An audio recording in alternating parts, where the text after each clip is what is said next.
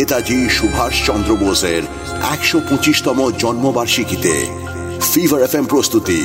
বোস, কারণ সে আজও জীবিত।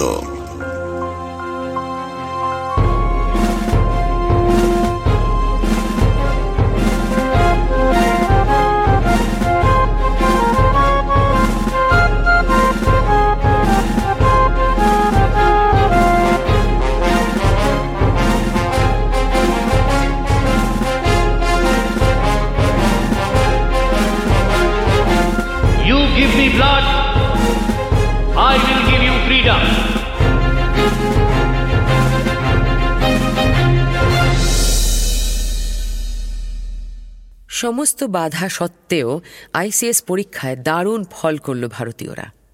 প্রথম দশের মধ্যে ছয় জন ভারতীয়। ভাবাই যায় না। এই কীর্তি আরও স্ট্রাইকিং মনে হবে যখন দেখবেন যে ইংরেজরা প্রায় ডেলিবারেটলি আমাদের দেশের শিক্ষা ব্যবস্থাকে দমিয়ে রেখেছিল। সব সুযোগ ছিল ইংলিশ স্টুডেন্টদের কাছে। কিন্তু তাও এদের এমনভাবে টেক্কা মেরে বেরিয়ে যাওয়া চারটিখানি কথা নয় কিন্তু। সুভাষের তীব্র অনিচ্ছা সত্ত্বেও ও দারুণ ফল করে ফেলল এই পরীক্ষায়। একেবারে ফোর্থ। যেদিকে যায় শুধুই কংগ্রাচুলেশনস আর কংগ্রাচুলেশনস কিন্তু কে আর বুঝবে ওর মনের ভিতরটা কি চলছিল? অন্তরঙ্গ আলাপচারিতা হচ্ছিল শুধু প্রিয় মেজদাদা শরৎ বোসের সঙ্গে পত্র মারফত। সুভাষ তুই জানিস না আমরা কি খুশি তোর এই খবরে? কতদিন ধরে আমরা তো এই খবরটা শুনব বলেই বসে রয়েছি রে। মেজদাদা আমি জানি।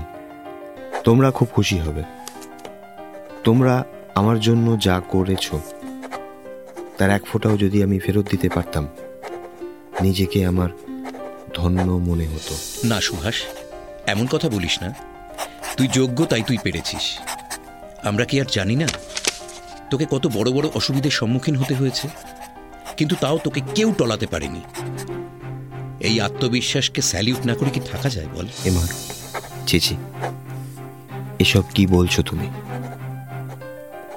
আমার আসল জোর তো তোমরাই। আর আমাদের তুই। জানিস বাবা তো এখানে পেল্লায় আয়োজন করে ফেলেছে। শহরের প্রায় সবাই নিমন্ত্রিত নৈশ ভোজে তুই থাকলে দেখতিস কি বিরাট ব্যাপার চলছে এখানে তোকে নিয়ে। হই হই কাণ্ড। এ বাবা এসব আবার কেন হচ্ছে? আজব কথা বলছিস তুই সুভাষ। হবে না। তুই বুঝতে পারছিস সেটা কত বড় ঘটনা? লোকে হন্যে হয়ে ঘুরে বেড়ায় আইসিএস হবে বলে। একবার যে করেই হোক আইসিএস হয়ে যেতে পারলে তো আর কথাই নেই। তোর লাইফ ইজ মেড তুই এখানে ফিরলে তো শুনলাম তোকে গণসম্বর্ধনা দেওয়া হবে। সত্যি। সেই ছোট্ট দুষ্টু সুভাষ সম্বর্ধনা পাবে। ভাবলেই কি ভালো যে লাগে। কিন্তু মিসদাদা এসবের মানে কি? আমি বুঝেছি, আমাদের দেশের এখন যা অবস্থা, তাতে আইসিএস হওয়াটা একটা মস্ত ব্যাপার। কিন্তু তা বলে এই এই উৎসবটা কেন হবে? ও তুই ছাড়। তোকে বুঝিয়ে বলে লাভ নেই। কিরে তোর কেমন লাগছে? তোমরা খুশি তো? তাহলেই আমি খুশি। এ কেমন কথা হলো সুভাষ? তুই এত বড় একটা কাণ্ড করলি আর তোর উচ্ছ্বাসটা তুই দেখাবি না। কি হয়েছে বলতো? আমায় বল কোনো অসুবিধে? না না মেজদা তেমন কিছুই না ও তুমি চিন্তা করো না সব ঠিকই আছে। না সুভাষ। আমি তোর নারী নক্ষত্র জানি। তোর কথা সুর আমার ভালো ঠেকছে না। কি হয়েছে বল? আরে বল। তুমি খামোখা চিন্তা করছ। সুভাষ ওভাবে এড়িয়ে যাস না। তোর মাথায় কি ঘুরছে আমায় বলবি? নইলে কিন্তু এবার আমি রেগে যাব। দাদা আমি আইসিএস জয়েন করতে পারব না। মানে? আমার মনে সায় দিচ্ছে না। দিনের পর দিন আমি নিজের সঙ্গে যুদ্ধ করে চলেছি। একবার ভাবছি এটা করা উচিত নয় তোমরা দুঃখ পাবে।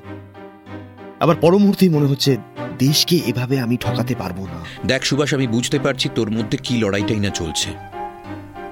কিন্তু এই সুযোগ জীবনে একবারই আসে ভাই। সেটা এভাবে হেলায় হারাবি? বাবা মা আমরা কি ভাবছি সেটা আপাতত ভুলে যা। কিন্তু এই সিদ্ধান্তটা তো ওরকম আবেগতাড়িত হয়ে নিলে চলবে না। সব দিক ভালোভাবে বিচার করে তবেই সিদ্ধান্তে পৌঁছতে হবে। সেটা কি তুই ঠান্ডা মাথায় করেছিস? দাদা, আমার মনে আসলে একসঙ্গে অনেকগুলো প্রশ্ন ঘুরপাক খাচ্ছে, বললাম না? কিছুতেই বুঝতে পারছি না কোনটা ঠিক, কোনটা করা উচিত। তাই তো তোমাকে চিঠি লিখছি।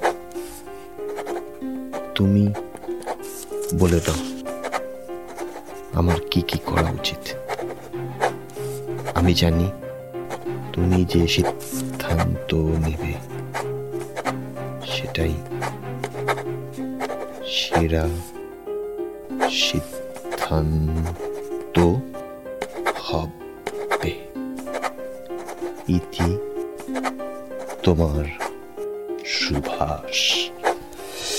এই মানসিক উথাল পাথালের মধ্যে সুভাষের একমাত্র ভরসা ছিল ওর প্রিয় মেজদা। খুব কঠিন ডিসিশন নিতে হবে সুভাষকে। কি করবে ও? ওর মেজদা শরৎ বসু কি পরামর্শ দেবেন ভাইকে?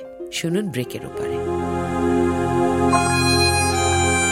শুনছিলেন ফিভার এফ প্রস্তুতি বোস কারণ সে আজও জীবিত।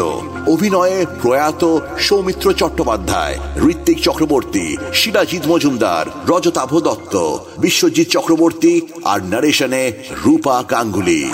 আপনি শুনছেন এইচ টি স্মার্ট কাস্ট আর এটি ফিভার এফ এম এর প্রোডাকশন HD Smartcast.